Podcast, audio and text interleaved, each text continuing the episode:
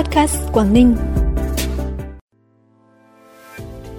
Hôm nay, Ngày Quốc tế Yoga lần thứ 8, trên 3.000 người đồng diễn yoga tại quảng trường 30 tháng 10, thành phố Hạ Long. Thái Nguyên trên đà bứt phá thu hút đầu tư.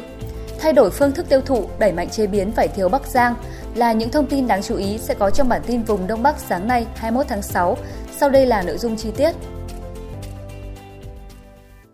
Thưa quý vị và các bạn, Ngày Quốc tế Yoga lần thứ 8 tại Quảng Ninh vừa diễn ra sáng nay tại quảng trường 30 tháng 10, phường Hồng Hải, thành phố Hạ Long với sự tham gia đồng diễn yoga của trên 3.000 người.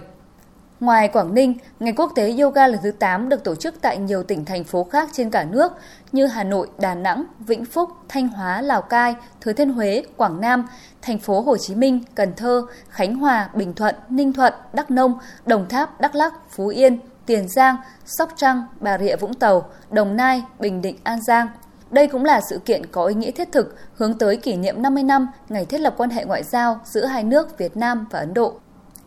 Tại hội nghị xúc tiến đầu tư với chủ đề Chiến lược đầu tư trong bối cảnh bình thường mới tổ chức tại thành phố Hồ Chí Minh mới đây, Thái Nguyên nhận được sự quan tâm đặc biệt của các nhà đầu tư bởi những nỗ lực cải thiện cơ chế chính sách của tỉnh đã được khẳng định vị trí trên bản đồ thu hút đầu tư Việt Nam thời gian qua. Hiện nay, tỉnh đã quy hoạch được 12 khu công nghiệp với tổng diện tích 4.245 ha, trong đó có một khu công nghệ thông tin tập trung, quy hoạch 41 cụm công nghiệp với tổng diện tích 2.067 ha, sẵn sàng chờ đón các nhà đầu tư. Chính quyền tỉnh Thái Nguyên cam kết luôn sẵn sàng hỗ trợ các nhà đầu tư bất kể mới hay cũ, đầu tư trong hay ngoài khu công nghiệp đều sẽ nhận được sự hỗ trợ nhanh chóng kịp thời trong quá trình thực hiện dự án. Thông qua hội nghị, các nhà đầu tư đã thấu hiểu tinh thần, chủ trương, chiến lược về thu hút đầu tư của tỉnh, tạo tiền đề để sớm đầu tư tại Thái Nguyên trong thời gian tới đã có 94 dự án được phê duyệt quyết định chủ trương đầu tư, cấp giấy chứng nhận đăng ký đầu tư với tổng số vốn đăng ký trên 22.000 tỷ đồng là những con số nổi bật được Ủy ban nhân dân tỉnh Lạng Sơn tổng kết trong báo cáo kết quả thực hiện nghị quyết số 12 ngày 10 tháng 12 năm 2018 của Hội đồng nhân dân tỉnh về chính sách ưu đãi hỗ trợ đầu tư trên địa bàn tỉnh Lạng Sơn.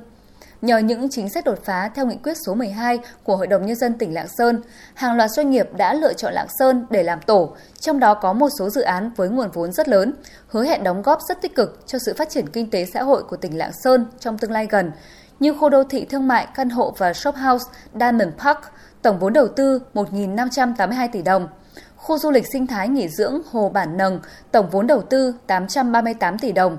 Thủy điện Trang Định 2 1.048 tỷ đồng, khu đô thị mới Mai Pha thành phố Lạng Sơn 3.380 tỷ đồng.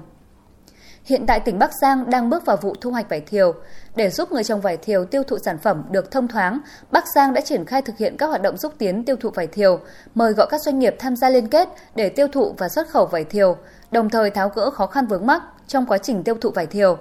Lãnh đạo tỉnh Bắc Giang cũng yêu cầu huyện Lục Ngạn tiếp tục chỉ đạo tăng cường tuyên truyền người dân chăm sóc, sản xuất vải thiều đảm bảo chất lượng, tiêu chuẩn xuất khẩu, giữ vững thương hiệu vải thiều Lục Ngạn, đồng thời hướng dẫn cụ thể người dân về in ấn bao bì, tem truy xuất nguồn gốc, logo, nhãn mác, túi hộp đựng sản phẩm theo quy định và đầu ra cho sản phẩm vải thiều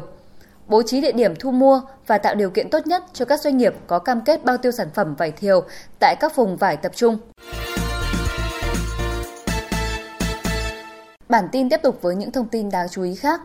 Theo báo cáo của Ban Quản lý Bảo trì Công trình Đường bộ Bắc Cạn, từ đầu năm 2022 đến nay, thiệt hại do mưa lũ trên các tuyến quốc lộ, tỉnh lộ trên địa bàn tỉnh ước khoảng 45 tỷ đồng, nhưng chưa có kinh phí để khắc phục. Thiếu kinh phí nên tỉnh Bắc Cạn buộc phải liệu cơm gấp mắm, lựa chọn đầu tư những công trình cấp bách trước. Hiện tại, tỉnh chưa có nguồn kinh phí để khắc phục triệt để một số vị trí đã sạt lở hoặc nguy cơ sạt lở cao và vị trí vượt dòng qua sông, suối có nguy cơ chia cắt, cô lập khi có lũ. Đây là khó khăn rất lớn với tỉnh Bắc Cạn. Vì vậy, tỉnh kiến nghị Trung ương xem xét điều chỉnh tăng mức hỗ trợ di dân theo hình thức sen ghép vùng đặc biệt khó khăn giúp đỡ và hỗ trợ kinh phí cho địa phương để bố trí xây dựng các công trình vượt dòng thay thế cầu tạm, đường tràn thường xuyên bị ách tắc giao thông trong mùa mưa lũ. Công an tỉnh Cao Bằng vừa khởi tố vụ án, khởi tố bị can, bắt tạm giam Hà Văn Thượng, chú tại xã Sóc Hà, huyện Hà Quảng, tỉnh Cao Bằng về tội vận chuyển trái phép hàng hóa qua biên giới. Trước đó tại khu vực biên giới, lực lượng chức năng tỉnh Cao Bằng phát hiện đối tượng Thượng vận chuyển 2.500 cây thuốc lá trị giá 1 tỷ 425 triệu đồng và 34 chai rượu dán mác rượu Tây.